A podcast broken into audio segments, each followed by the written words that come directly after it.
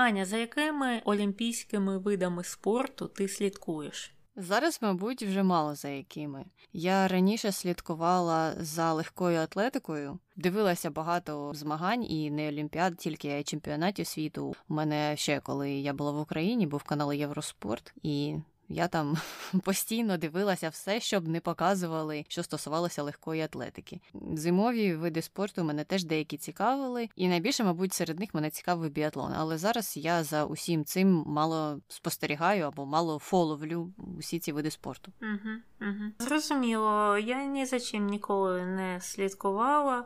Я люблю іноді подивитися, ну коли йде Олімпіада, дивні види спорту. Ну як на зимових іграх, коли вони натирають підлогу, щоб щось там покотилося. Керлінг? Ага. Ну, спорт настільки дивний, що це просто захоплює. Угу. Мені теж він подобався. Я і на Євроспорті теж його колись дивилася. Угу. А так і серед е, популярних і звичних я не можу сказати, що я за кимось слідкую. Але американці з нами не погодяться, і про це більше ми поговоримо далі.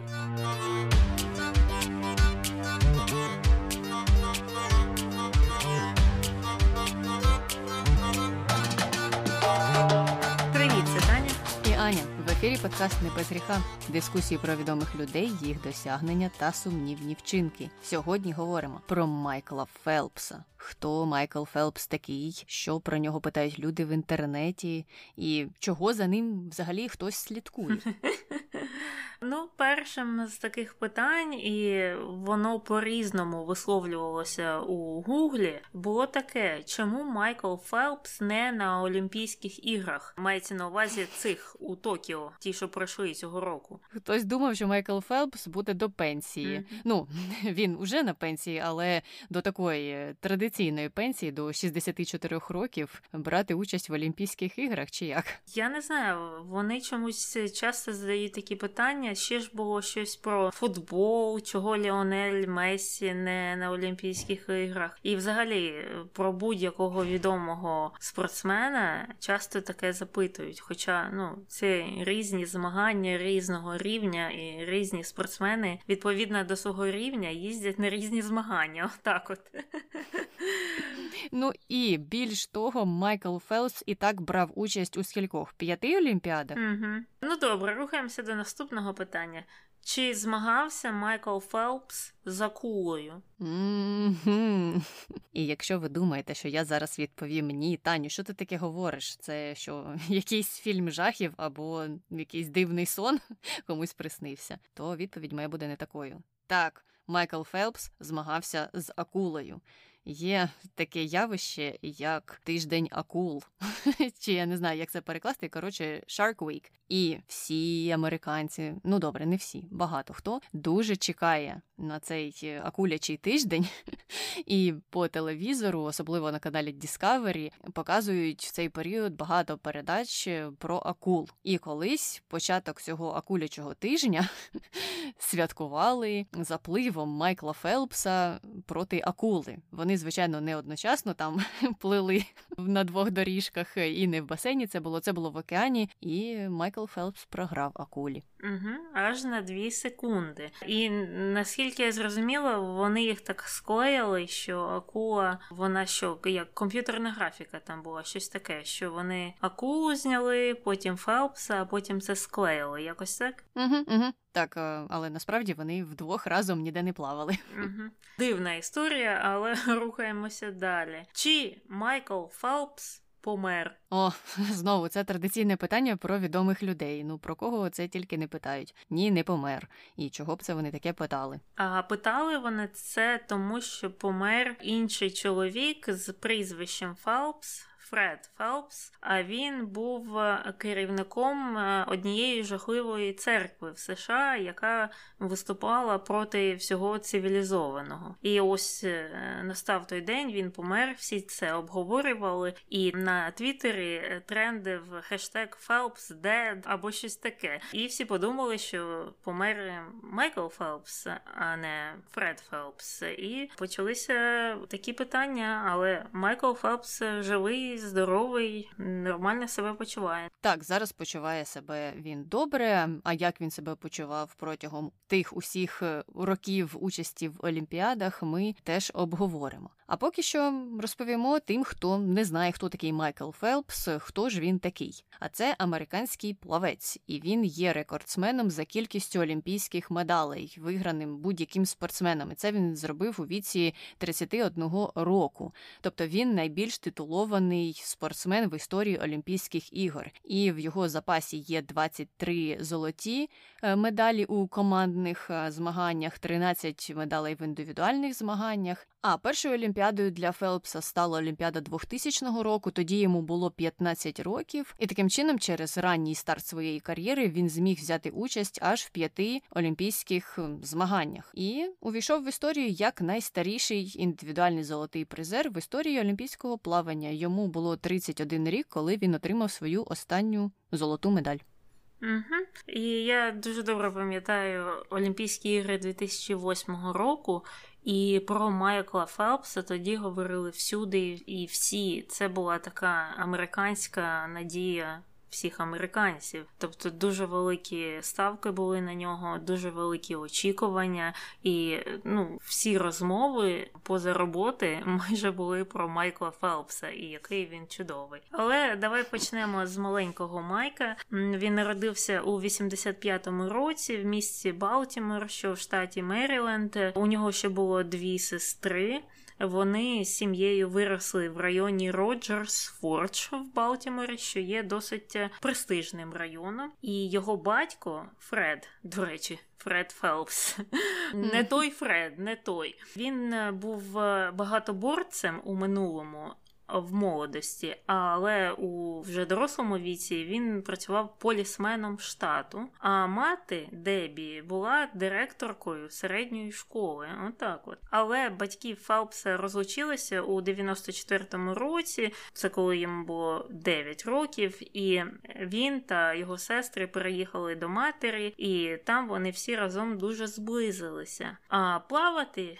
Майкл почав, е, коли і почали плавати його старші сестри Вітні та Хілері. Вони приєдналися до місцевої команди з плавання, і Вітні, його найстарша сестра, пробувала навіть виступати в Олімпійській збірній США у 96-му році, коли була Олімпіада в Атланті але травми зірвали її кар'єру як плавчихи. А сам Фелпс е, ще в сім років не дуже комфортно себе відчував у воді. Він навіть боявся опускати голову під воду, тому його інструктори дозволили йому плавати на спині. І так сталося, що першим видом греблі, яку він опанував, була саме гребля на спині, ну що є не дивним. І також зацікавленість Майкла у плаванні підсилили популярність таких плавців, як Том Маучо та Том Долан, які були олімпійськими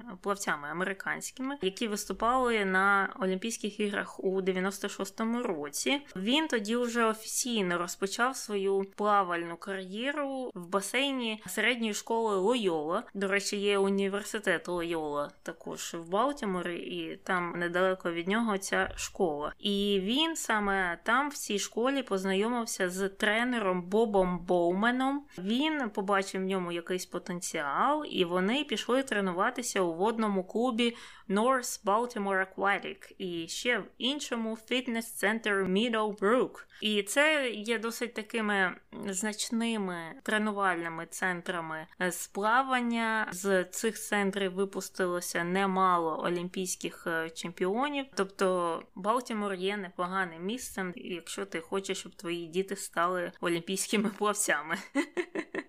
І як я вже казала, тренер одразу побачив, який є талант у Фелпса, і вони почали такий турборежим е, тренувань. І в результаті цих інтенсивних тренувань у 99-му році Фелпс уже війшов до національної збірної США. Угу, угу.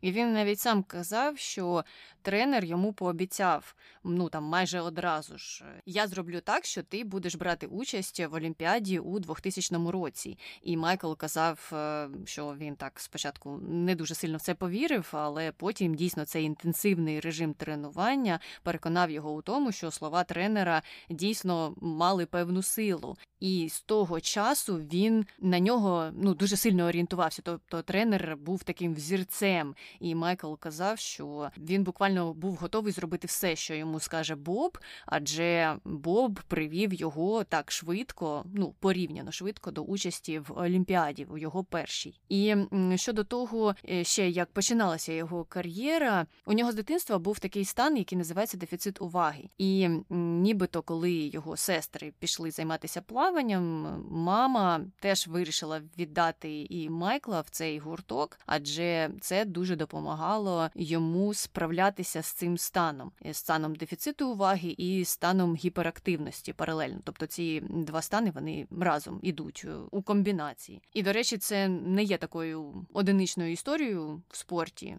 Досить багато спортсменів, коли розповідають про своє дитинство, як вони починали, кажуть, що їх батьки віддавали в спортивні секції саме через подібні стани, також тому, що це їм в кінці кінців допомагало налаштувати дисципліну, навчитися концентруватися, ставити певні цілі йти до них. Тому і Фелпс став ну частково займатися плаванням теж через це. Але йдемо далі до 15 років, е, коли Фелпс став наймолодшим американським плавцем, який брав участь на Олімпійських іграх за 68 років.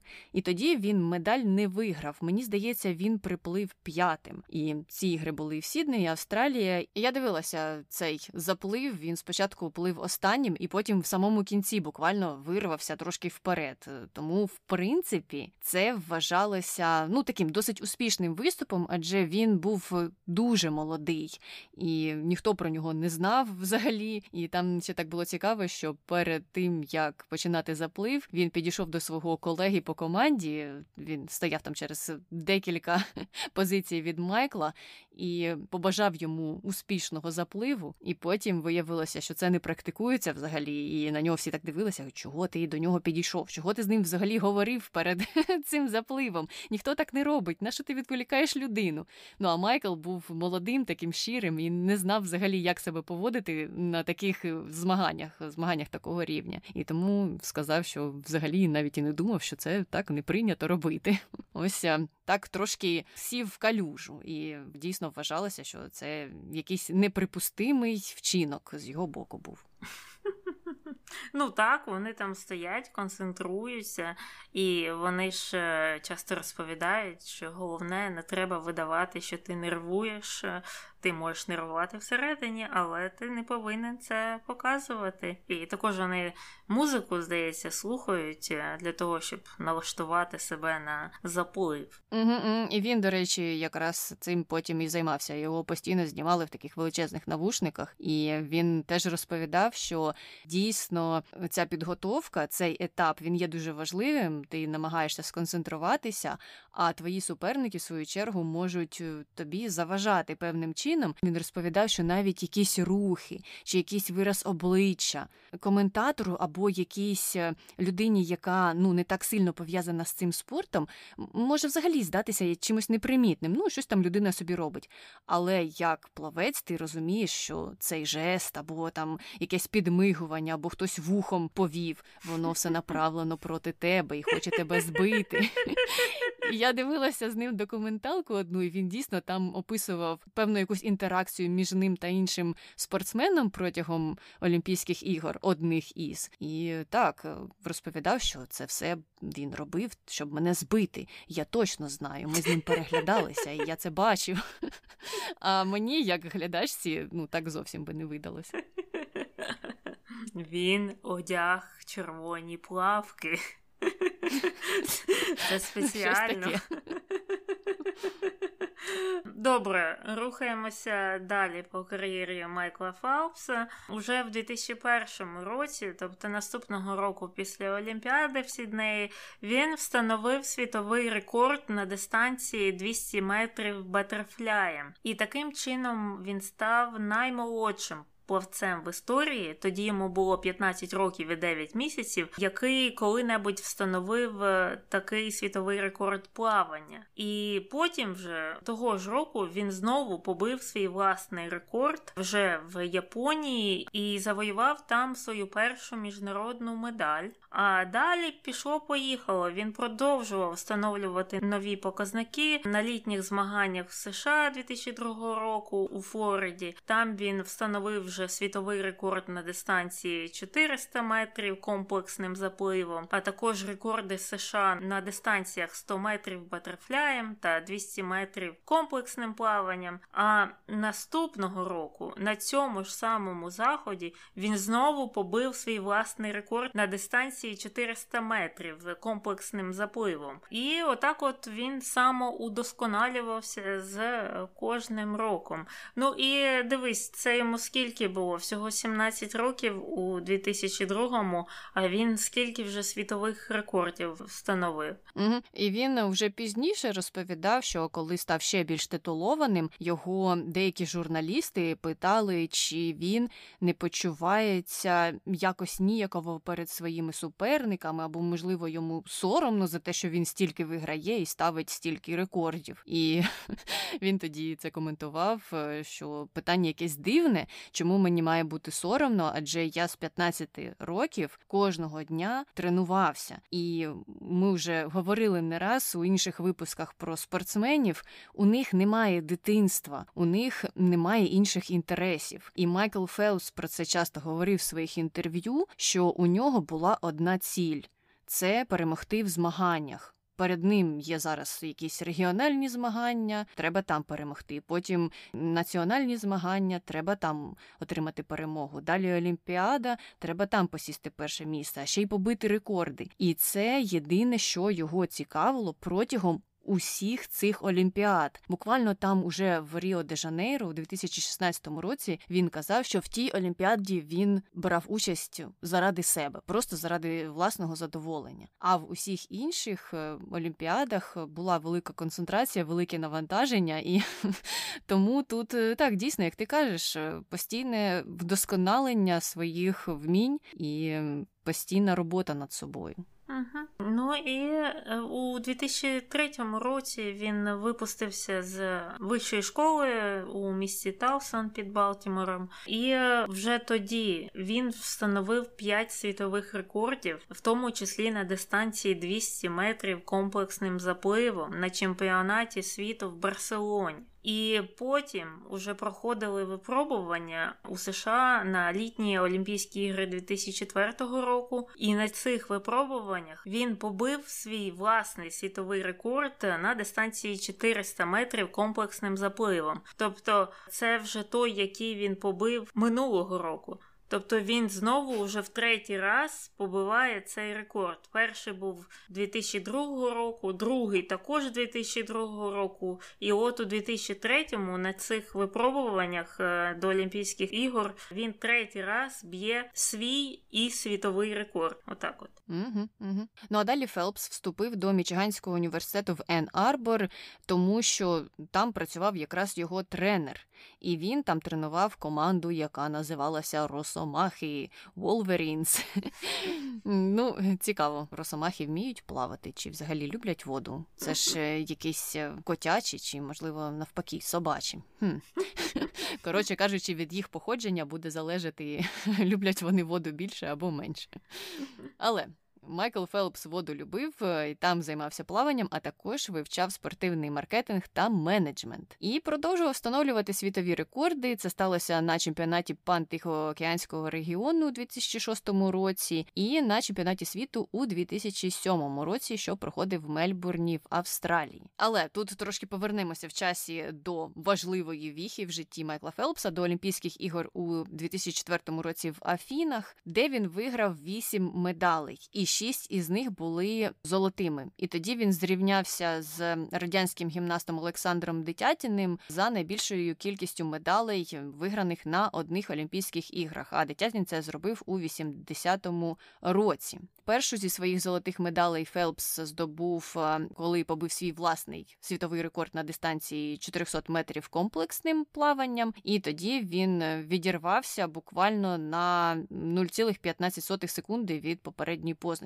І там, взагалі, коли ти спостерігаєш за цими запливами, 80% з них це якісь фотофініші, настільки все близько, і ти отак, от без камери, без перевірки, не можеш зрозуміти, хто ж там перший, і чи побили вони той рекорд, чи ні. Також він виграв золото на дистанціях 100 метрів батерфляєм і 200 метрів батерфляєм, а також 200 метрів комплексним плаванням. Також він здобув золото в естафетах на 200 та на 100 метрів і бронзові медалі в дистанції на 200 метрів вільним стилем та естафеті на 100 метрів вільним стилем. Але було цікаво, що в одній з естафет, у якій він здобув золото, Майкл Фелпс участі не брав, щонайменш у фінальному запливі. Він тоді своє місце віддав ем, іншому члену команди, якому було дуже важливо перед командою виправитися, тому що він брав участь у одній із цих естафет, де вони здобули бронзу, і нібито підвів команду, тому що не справився зі своєю частиною естафети, зі своїм запливом. І от Майкл Фелпс вирішив віддати йому своє місце в фіналі, але так як він брав участь у кваліфікаційних запливах, то йому теж видали золоту медаль. І фактично тоді це якраз і допомогло йому побити отой рекорд або зрівнятися з дитятяним і здобути вісім медалей, хоча він у восьми запливах участі не брав ну або у фіналах тих запливів. Ну і щодо цього Олександра Дитятіна, що отримав багато медалей у 80-му році. Ну як ми пам'ятаємо, у 80-му році Олімпіада була в радянському Союзі, на яку мало хто приїхав. Більшість цивілізованих країн її бойкотували, і саме через це радянські спортсмени отримали рекордну кількість медалей, тому що вони самі з собою змагалися. Там було дуже мало конкуренції, і тому там дійсно було встановлено багато рекордів за кількістю медалей і всього такого. Але ну звісно, треба з чимось порівнювати і порівнюють з ним. Але там під питанням, чи отримав би Олександр Дитятін стільки медалей, якщо всі країни приїхали. Зрозуміло. Е, добре, повертаємося назад до Майкла Фелпса і до його, мабуть, найуспішнішої олімпіади. Це Олімпіада 2008 року в Пекіні, де він відзначився тим, що виграв свою 14-ту золоту медаль в кар'єрі і це перевершило рекорд плавця Марка Шпіца, який у 72-му році закінчив олімпійські змагання з сьома золотими медалями. А Майкл Фелпс у Пекіні виграв вісім золотих медалей. Він взяв золото в усіх змаганнях, в яких він брав участь, і відповідно загальна кількість медалей перевершила той рекорд Марка Шпіца. А Марк Шпіц свій рекорд встановив на Олімпіаді в Мюнхені. І це ж та Олімпіада, де був напад на ізраїльську команду, здається, олімпійців. Ну і нібито казали, що це був такий шок для всіх, але в той же час Марк Шпіц сконцентрувався і встановив такий рекорд. І от е, такий самий або навіть кращий зірковий час е, настав для Майкла Фелпса. Як я вже сказала, він здобув е, золото у чому тільки міг. А крім того, встановлював новий світовий рекорд в усіх запливах, крім дистанції на 100 метрів батерфляєм. А там він встановив олімпійський рекорд всього-навсього. Ну і до речі, якраз там сталася одна подія, від якої пішло багато конспірологій, і це було пов'язано з одним, звичайно ж, з його запливів, і ми про це обов'язково ще поговоримо. Угу. А ми рухаємося далі вже через 4 роки до Олімпійських ігор 2012-го, що проходили в Лондоні. І там у Фелпса кількість е, медалей олімпійських зросла до 22. І таким чином він встановив вже новий рекорд за кількістю олімпійських медалей. І таким чином він перевершив попередній рекорд гімнастки Лариси Латиніної, у якої їх було всього 18. І Латиніна, до речі, хотіла якось прорватися, щоб його нагородити після одного з його успішних запливів, але їй не дозволили і сказали, що так не водиться, у нас правила зовсім інші. І я собі уявила цю ситуацію, як е, якийсь член не знаю, там олімпійського оргкомітету готувався 4 роки і уявляв, як він буде когось нагороджувати, уявляв цей день. І тут приходить Лариса Латиніна і каже, що давайте, можливо, я зараз нагороджу Майкла. Фелпса, адже ми ж з ним трохи споріднені за рекордами, за кількістю медалей. І у цього члена оргкомітету одразу ж так чотири роки життя пролетіло повз очі. І він сказав: Ні, вибачте, я тут менеджер, я знаю, як це все робиться. До побачення. І тому Ларисі Латиніній не пощастило. А Майкл Фелпс, до речі, ті Олімпійські ігри 2012 року, за його ж словами, дещо провалив. Він не був повністю задоволений своїм виступом на тій олімпіаді, ну тому що він вже не здобув усе золото. Там були і срібні медалі, які він до цього не здобував. У нього була бронза і золото на інших олімпійських іграх. А тепер ще й з'явилося і срібло в колекції. Але ж, звичайно, його це не влаштувало. А чому так сталося? Тому що після Олімпіади в Пекіні, коли він виграв все, що можна було, він казав, що не знав, куди йому далі рухатися.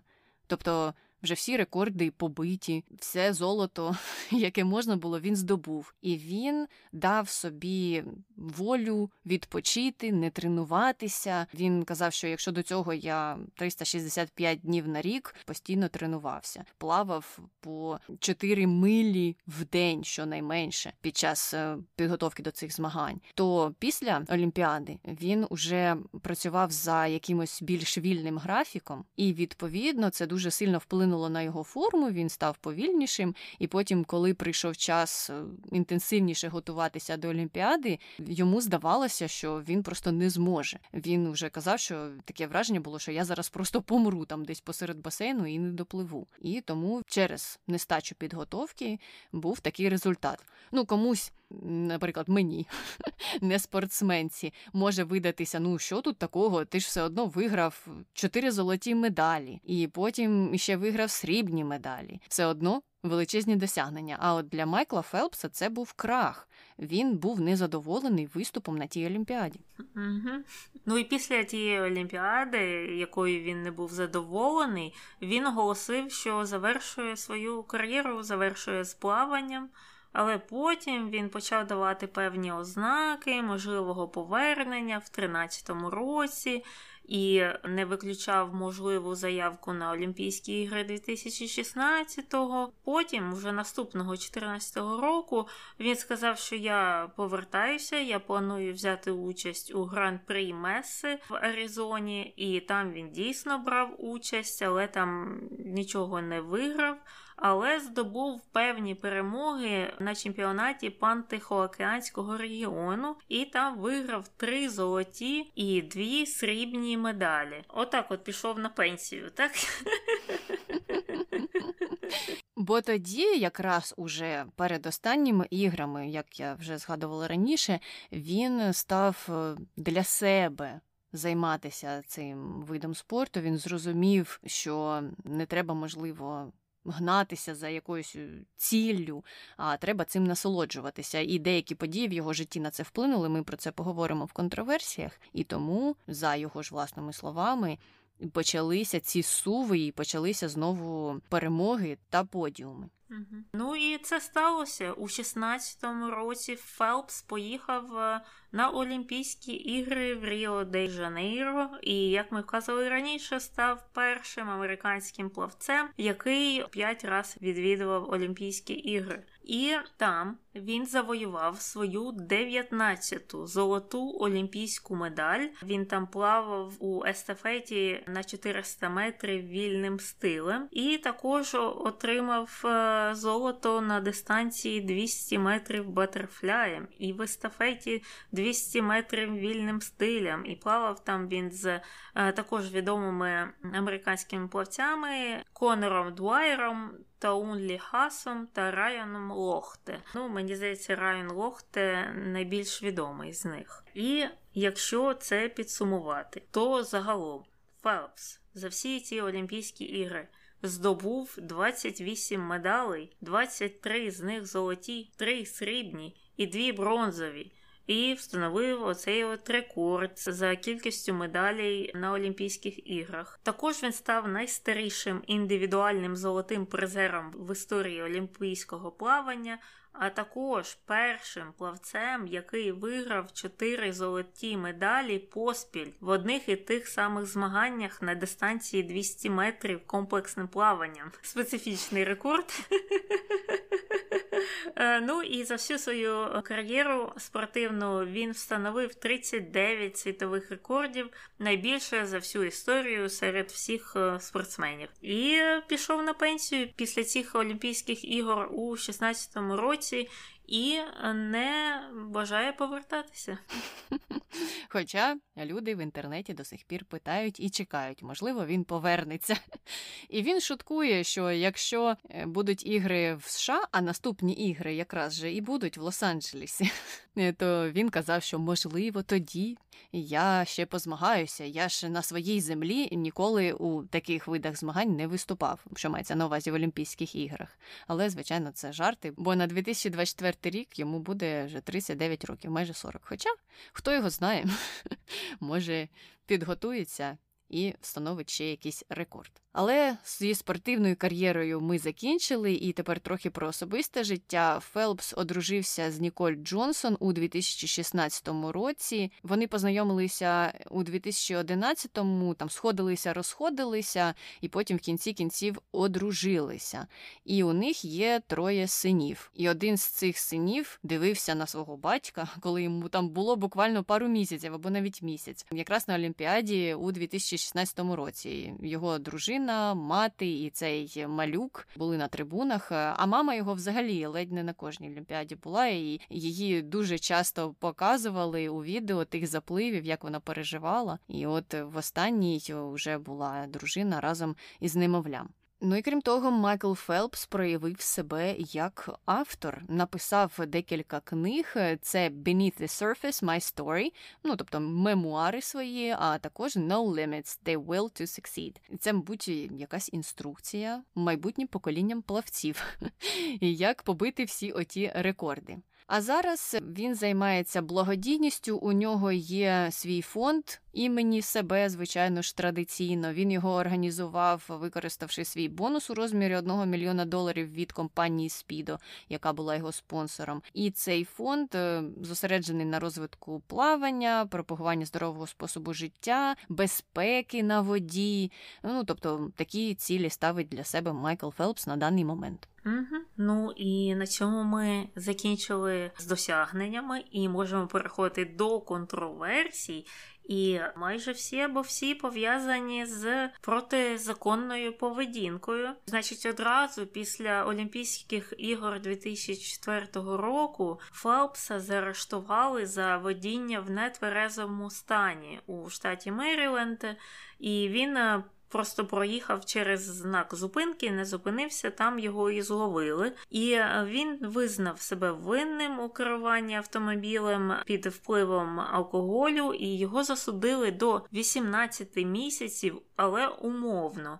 Також оштрафували на 250 доларів, і суд змусив його давати промови в школах щодо негативної сторони п'янства і розповідати учням, що не треба так робити. І також суд його змусив відвідувати збори такої організації, як матері проти водіння в нетверезому стані. І Майкл тоді виправдовувався, вибачався, казав, що це ізольований інцидент і зізнався, що підвів себе і свою родину таким вчинком. Але у 2009 році в інтернеті з'явилася фотографія Фаупса, на якій він зображений, і він там курить марихуану. І ця фотографія стала вірусною. Я це дуже добре пам'ятаю, як всі це обговорювали. І через цю фотографію він втратив спонсорство компанію Kellogg, та що робить е, такі сухі сніданки. Також його дискваліфікували з плавальної команди на три місяці.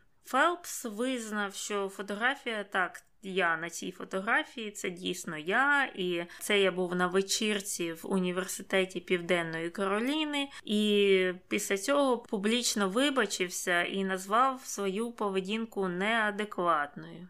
Але це не все. У 2014 році Фелпса знову заарештували у Балтіморі за водіння в нетверезовому стані, перевищення швидкості та перетин подвійної лінії. І він вже тоді пішов у Твіттер вибачатися, казав, що бере повну відповідальність за свої дії і вибачається перед всіма, кого він підвів. Ну а згодом, через декілька років, у 18-му, він поділився тим, що він довгий час страждав е, на депресію, і він казав, що це дуже важко повертатися до нормального життя після олімпійських е, перемог. І після цього, якраз після отримання такої кількості медалей, у нього і ставалася та депресія, і він намагався самолікуватися за допомогою наркотиків та алкоголю. Він казав сказав також, що найважчі часи були після Олімпіади 2012 року. Він розповідав, що він закривався сам у кімнаті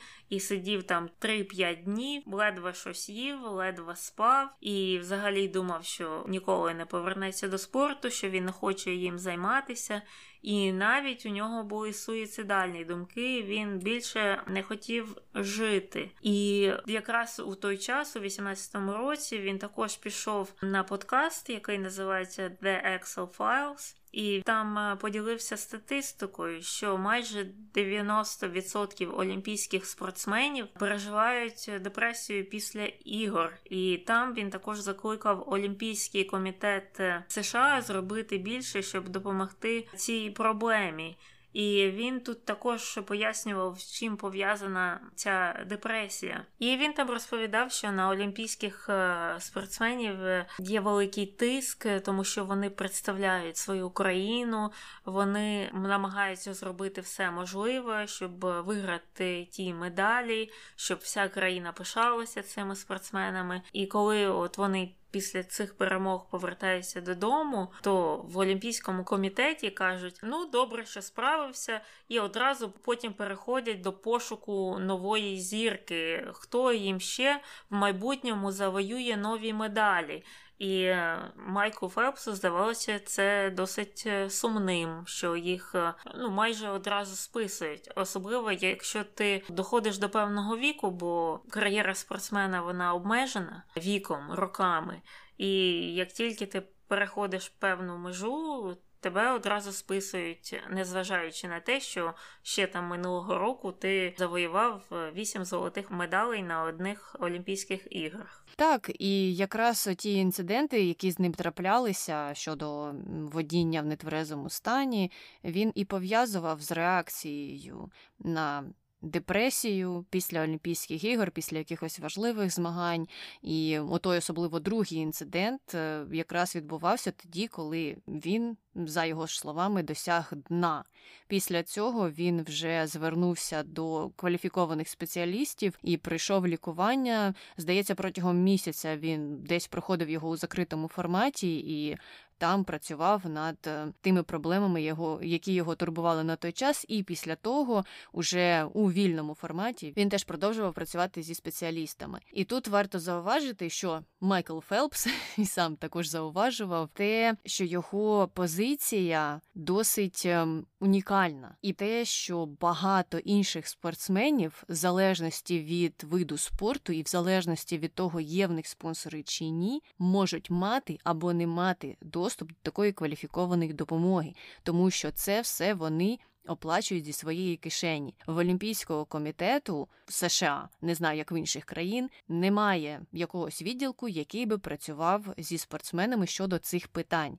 І багато хто свідчить, що Якщо в тебе якась травма, тобі дадуть найкращих реабілітологів, ну якщо ти входиш до олімпійської команди, і вони зможуть тебе полагодити, скажімо так. Але якщо ти до них прийдеш і скажеш, е, щось у мене якийсь стан, я маю проблеми, у мене депресія, тобі мало хто чим зможе допомогти. Тобі скажуть, ну ми можемо тебе направити до спеціалістів у твоєму там районі, не знаю, місті, штаті. Це все за твій власний рахунок, ти і роби. І недавня історія із Сімон Байлз, гімнасткою американською, теж є свідченням такого стресу. Під час Олімпійських ігор і реакція на цю історію теж була неоднозначною. Вона відмовилася виступати в частині змагань.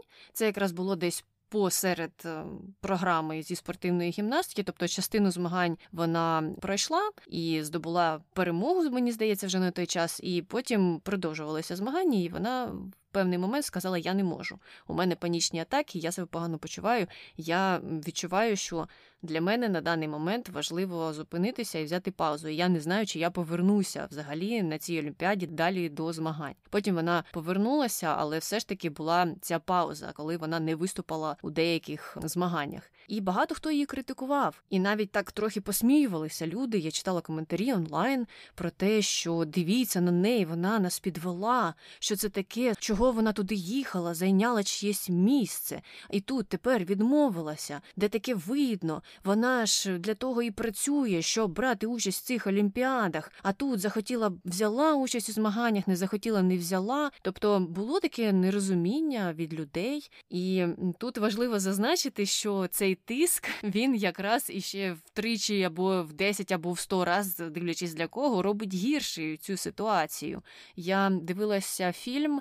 Він називається Ціна золота, е, якось так, якщо в перекладі «The Weight of Gold». І там американські спортсмени якраз учасники Олімпійських ігор різних діляться своїми враженнями про те, як їм було виступати у цих змаганнях. І там була одна фігуристка, яка перед Олімпіадою подавала великі надії, але вона була ну теж дуже молода. Це була її перша олімпіада. І під час е, першого виступу вона декілька разів впала. І вона розповідала, що ти катаєшся в тебе певна програма, усі ці стрибки, це все ж важко. І ти падаєш і чуєш, як зал реагує на це.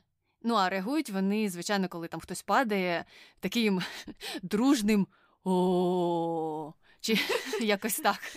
Коротше кажучи, все це ще більше пригнічує. І тому вона казала, що я ледь довела до кінця ту програму, і цей тиск був просто неймовірним. Адже фактично ти і так знаєш, що ти припустилася помилки, а тут ще вся аудиторія це підкреслює. А тобі треба ще там відкатати три хвилини своєї важкої програми. Тобто це величезний тиск, і це треба розуміти. І крім того, треба розуміти, як ми на початку казали, що спортсмени нічого перед собою не бачать, крім цієї перемоги в Олімпіаді, крім участі у цих змаганнях. І вони дуже лімітовані в інших своїх навичках. Тобто, після Олімпіади, коли все закінчується, переміг ти чи не переміг. Коли переміг, то краще. Ще там протягом двох місяців ти походиш по телебаченню, у тебе візьмуть інтерв'ю, автографи і все таке інше. Не переміг, тебе ж зразу забудуть. Але і для тих, і для інших наступає період, коли вони починають думати, чим їм далі займатися. А багато хто з них не знає, чим їм далі займатися, тому що у них немає ніяких інших навичок. І більшість спортсменів навіть не закінчують університети. Тому вони мають це все пройти вже у більш зрілому віці, зрозуміти, що далі робити, куди йти, і тому багато з них і стикаються з такою депресією. І є випадки, коли деякі спортсмени закінчували життя самогубством через те, що вони не могли впоратися з цим тиском. Угу. Ну і тут здається, треба поговорити про економічний аспект е, Олімпійських ігор, а саме олімпійських е, спортсменів від е, команди США, тому що більшість з них живуть в досить скромній скрутних економічних умовах. Я не знаю, звідки взявся міф, особливо в Україні, про те, що десь там за кордоном всі спортсмени шикують, їх всі підтримують, і взагалі вони всі мільйонери або мільярдери. Це дуже далеко від істини.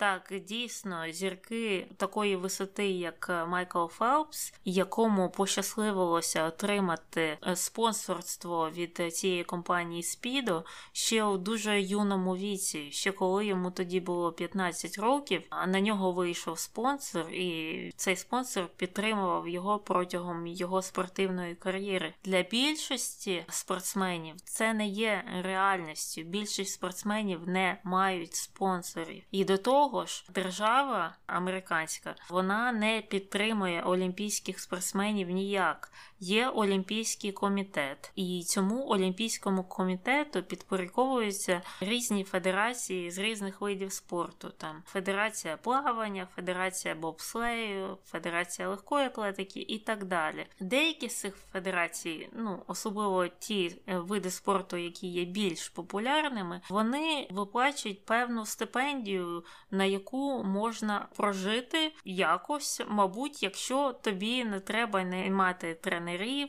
тобі не треба купляти форму або обладнання спеціальне, тобі не треба платити за дієтолога та масажиста. І такою хорошою стипендією серед олімпійських спортсменів вважається отак, от від 2 до 4 тисяч на місяць.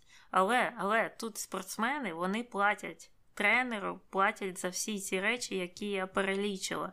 Тобто у них на себе залишаються копійки. І це в таких е, федераціях, які платять добре. А я дивилася. Інтерв'ю з фехтувальницею е, американською, її звати Моніка Аксаміт, і вона сказала, що її федерація платить їй 300 доларів на місяць. 300 300 доларів на місяць в США. Ну у нас в Україні вчителі більше отримають. І е, звісно, їй теж саме треба робити: платити за тренера, платити за всі ці речі, обладнання. І вона розповідала, що коли вона не тренується, вона розвозить їжу, працює в ресторанах, займається ну такою роботою тільки для того, щоб підтримати якось е, себе. І якраз вона казала, коли почалася пандемія то, по-перше, закрилися ресторани, в яких вона працювала. По-друге, закрилися змагання, в яких вона могла брати участь, і там можливо виграти якийсь призовий фонд за перші місця. І тут ні того, ні іншого вже нема. І вона каже, що я майже лишилася дому. У мене не було за що платити оренду за квартиру. І таких історій досить багато. Там показували легкого атлета, який е, працює таксистом коли не тренуються. Їм дійсно не вистачає грошей, і також вони кажуть, що якщо ти не отримуєш спонсора, як Майкл Фелпс Підо отримав, або там Майкл Джордан Найкі колись, то твій другий шлях до економічної стабільності це розвивати свій інстаграм, набирати собі фоловерів, і там вже на інстаграмі так е, рекламувати певні речі. І це також, якщо тобі пощастить, бо не кожен спорт є рівно популярним. Ну, тобто, футбол популярніший, ніж бобслей в будь-якому випадку. І цікаво, що що Олімпійський комітет США за золоту медаль дає всього 37,5 тисяч доларів за золоту медаль. Але до недавнього часу, здається, до минулого року вони з цієї суми знімали податок в десь 9 тисяч доларів. Тобто якусь там третю частину вже на податок знімали. Тут е, така ситуація складається, що навіть якщо ти дуже хороший спортсмен. І ти виграєш золоті медалі, то, по-перше, ти отримуєш досить мало. По-друге, ти це можеш отримати тільки кожні 4 роки. І навіть якщо б ти виграв золоту медаль і отримав ці там 28 тисяч доларів, то ну цього дуже мало на 4 роки. І ситуація в цьому плані досить є жахливою, особливо якщо порівнювати з іншими розвинутими країнами, і там в порівняння ставили Сингапур, який всіляко підтримує своїх олімпійських спортсменів, і у разі виграшу золотої медалі вони отримують до мільйона доларів США. І це так розвіюються міфи, знаєш. Про те, як е, добре живуть люди певних професій в Сполучених Штатах. Ну так, звичайно, є певні люди, про яких ти багато чуєш, і тому, мабуть, у деяких інших людей складається таке враження, що та всі спортсмени там шикують. Он подивіться на Майкла Джордана, подивіться на Леброна, подивіться ще на зірок американського футболу, наприклад. Вони ж там собі по 20 машин мають і живуть в якихось величезних палацах. В той же час у тих же видах спорту є люди, які не можуть прогодувати свою сім'ю, або є люди, які на ранніх етапах може й подавати давали якісь надії, але отримали травму і потім завершили свою кар'єру. У них відповідно забрали медичне страхування, і вони нікому не потрібними залишилися жити навіть на вулиці. Є і такі приклади в американському футболі, щонайменш. І в олімпійських спортсменів, наприклад, немає пенсії, їм не видають квартиру після перемоги на Олімпіаді. Я розумію, що можна сказати, та в Сингапурі хто там у них перемагає, може у них них від сили там 20 спортсменів знайдеться, ну або і менше. Я, чесно кажучи, не знаю статистику Олімпійського Сингапуру і скільки людей у них перемагає на Олімпіаді, і можливо, тому вони і можуть кидатися такими обіцянками, що ми вам заплатимо мільйон. А от США там перемагають ж стільки спортсменів, то на них грошей не наберешся. Але з іншої сторони, вони ж то і перемагають. Це ж є ціль держави, нібито щоб тебе там спортсмени прославляли на олімпійській арені. І держава відповідно це ніяк не цінує, особливо у тих видах спорту, які і спонсорами не шануються. Там взагалі немає на що сподіватися. Можливо, якщо родина тебе підтримає, то ти ще якось виживеш і оплатиш тих реабілітологів, і масажистів, і тренера, і купиш собі обладнання. А що іншим робити, ну залишається влаштовуватися на якісь треті, п'яті роботи. Тому так, не все так прекрасно, як здається на перший погляд. Угу. Добре, завершили з контроверсіями. Переходимо до конспірологій. Одна велика конспірологія полягає в тому, що Майкл Фелпс насправді не виграв золото в 100 метрівці батерфляєм на Олімпійських іграх в Пекіні. Там був дуже цікавий заплив. В ньому брав участь Фелпс, а ще серед інших спортсменів був Милорад Чавич. І, до речі, цей Чавич ще перед е, запливом казав е, журналістам на якійсь прес-конференції чи десь, що добре було б, якби Фелпс програв. От тоді б він би, можливо, дав би змогу іншим спортсменам виграти, і нам би було не так нудно змагатися. А то він все золото і золото виграє. Uh-huh. Ну і Фелпс це не оцінив. За його словами, він там підійшов до нього і щось йому відповів. Ну але готувалися вони до цього запливу, і він виявився дуже близьким. За офіційними результатами Фелпс обігнав Чавича на одну соту секунди. І люди почали, звичайно, ставити це під сумнів, тому що. Деяким здавалося, що Фелпс переміг, деяким здавалося, що ні. Він був другим, Чавич насправді першим став. І ситуацію довели до того, що суддям, чи не знаю, хто там вирішував в кінці кінців е, цю історію, довелося кадр за кадром аналізувати цей заплив а саме його фінішну частину. І ці кадри з'явилися не одразу ж. Тому ті, хто були на стороні конспірології, почали спекулювати, що щось там судді підробили, щоб Майкл Фелпс переміг, отримав усі свої золоті нагороди. А таким чином вони обділили цього Чавича. Хоча сам Чавич в кінці кінців визнав, що Майкл Фелпс насправді переміг, що все чесно, що він другий, він прийняв ці результати, мабуть, подивився на світ свідчення, і все його влаштувало. І сам Фелпс, до речі, трохи там підлив масло в вогонь такими неоднозначними відповідями. Він казав, що так, можливо, якщо не озброєним оком подивитися, то здається, що Чавич переміг. Але якщо вже перевірити усі свідчення і дійсно подивитися на ці кадрові вирізки, то тоді стає зрозуміло, що я був першим. Але це не влаштовує любителів конспірології. Вони продовжують казати, що насправді Фелпс тоді не переміг. Ну, не знаю, мені здавалося, І я це вже казала десь посередині випуску, що там половина із тих фінішів неоднозначна,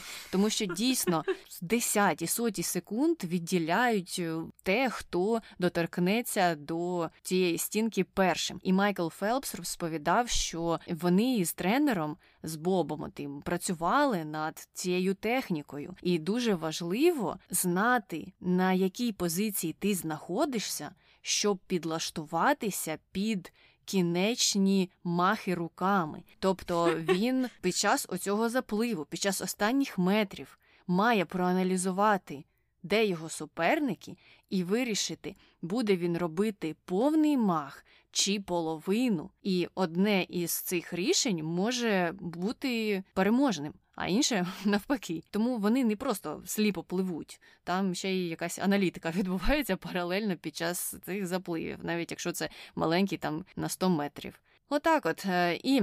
До речі, ще є одна маленька конспірологія про те, що Майкл Фелпс під час Олімпійських ігор їсть по 12 тисяч калорій в день. Не знаю, як має виглядати його обідній стіл за такої дієти, але він сам спростовував цю конспірологію і казав, що він насправді стільки не їсть, хоча він стежив за тим, щоб одразу ж після запливу закинути в себе щось дуже поживне. Адже насправді дуже багато калорій втрачається, і він говорив, що приблизно за тиждень виступів він міг втратити до 10 кілограмів ваги своєї. Ну, це секрет до ефективної втрати ваги. Тренуватися 365 днів на рік, плавати щонайменш по 4 милі в день і ще й брати участь в олімпійських змаганнях та в різних чемпіонатах, так? Всього на всього. Ну, от, от відповідь. Ну і до речі ж так стається, що коли олімпійські спортсмени виходять на пенсію, вони часто набирають багато ваги тому що вони звикли їсти більше, але тренуються зараз менше. І такі вони ну, більші більші стають. Наприклад, оцей Чавич. У нього брали інтерв'ю нещодавно, ну знову щодо цієї історії з Пекінської олімпіади, і він там вже такий кругленький. Але він ну, працює тренером е, у Вашингтоні, штаті Вашингтон. У нього подвійне громадянство сербське та американське. І він нормально себе там почуває, але вагу трохи набрав. Ну, нічого страшного, хоч робота є, знаєш, е, не всі спортсмени можуть і таке отримати після Олімпійських ігор. Добре, на цьому завершили, і тепер переходимо до хрінометру щодо княгині Ольги. Що ти Таня поставиш їй? А, Ну, якщо її судити за сучасними мірками, то це мало бути 10, ну там масове вбивство, військові злочини і все інше. Але питання, як її оцінювати за мірками 10 століття, це хороше питання. Така ж була дилема з владом Дракулою. Незрозуміло, що вважалося за нормальне що вважалося за ненормальне, чи це така була домінуюча культура тоді. Важко сказати, бо про кого не почитаєш, вони всіх спалювали, вбивали, сажали на палю, ще щось робили. Не знаю. Я поставлю на половині, поставлю 5. І хай так буде. Ну так, бачиш, Дракулу святим не зробили, а Ольгу зробили. Хоча uh їх вчинки дуже споріднені. Ну, Ольга не саджала на палю, але заживо закопувала в ямі разом із човнами. Я теж поставила п'ятірку, так трохи вирішила поділити на два її контроверсійні моменти в порівнянні в сучасності та X століття, тому така оцінка. І щодо інстаграму, новин поки що немає. Інстаграм, як ми і очікували, не поспішає нам відповідати. Ми все тішимо себе надіями, що, можливо, в якийсь день нам повернуть наш канал. Але, мабуть, ще так е, з тиждень почекаємо і вже будемо альтернативні способи якісь застосовувати, щоб повернути зв'язок із вами, нашими слухачами. А поки що, якщо ви хочете нам написати коментар щодо княгині Ольги або щодо Майкла Фелпса пишіть нам на пошту podcast.nbg.gmail.com. Також коментарі можна залишити на нашому каналі на Ютубі. Там ми публікуємо всі випуски. Будь ласка, приходьте, коментуйте. І якщо ви хочете нам допомогти, нас проспонсорувати, то можете підписуватися на наш Patreon. Посилання на нього є під кожним випуском у кожному додатку для прослуховування подкастів, де ви нас можете знайти. І якщо ви в хорошому настрої і хочете залишити нам дуже позитивний відгук, будь ласка, робіть це на Apple подкастах. А ще краще розповідайте про нас е, своїм друзям, знайомим, родичам, усім, хто може цікавитися подкастами або якимись темами, які ми обговорюємо у нашому подкасті. І я думаю, на цьому все можемо прощатися. Так, давай, з вами була Таня. І Аня, почуємося. Бувай! Сонечка, а що ми там робимо? Вимагаємо води. Що ти будеш кричати зараз? Окей. Ну ну. Не буде? Наче не буде. Е, і. Е... і що хотіла сказати? Нічого я не хотіла сказати. Молодець. Він розповідав, що на Олімпійських. Е, ем, як це називається? Іграх? Що? Що Ні, е, ті люди, які виступають на Олімпійських іграх. Спортсменів, так. Окей. okay.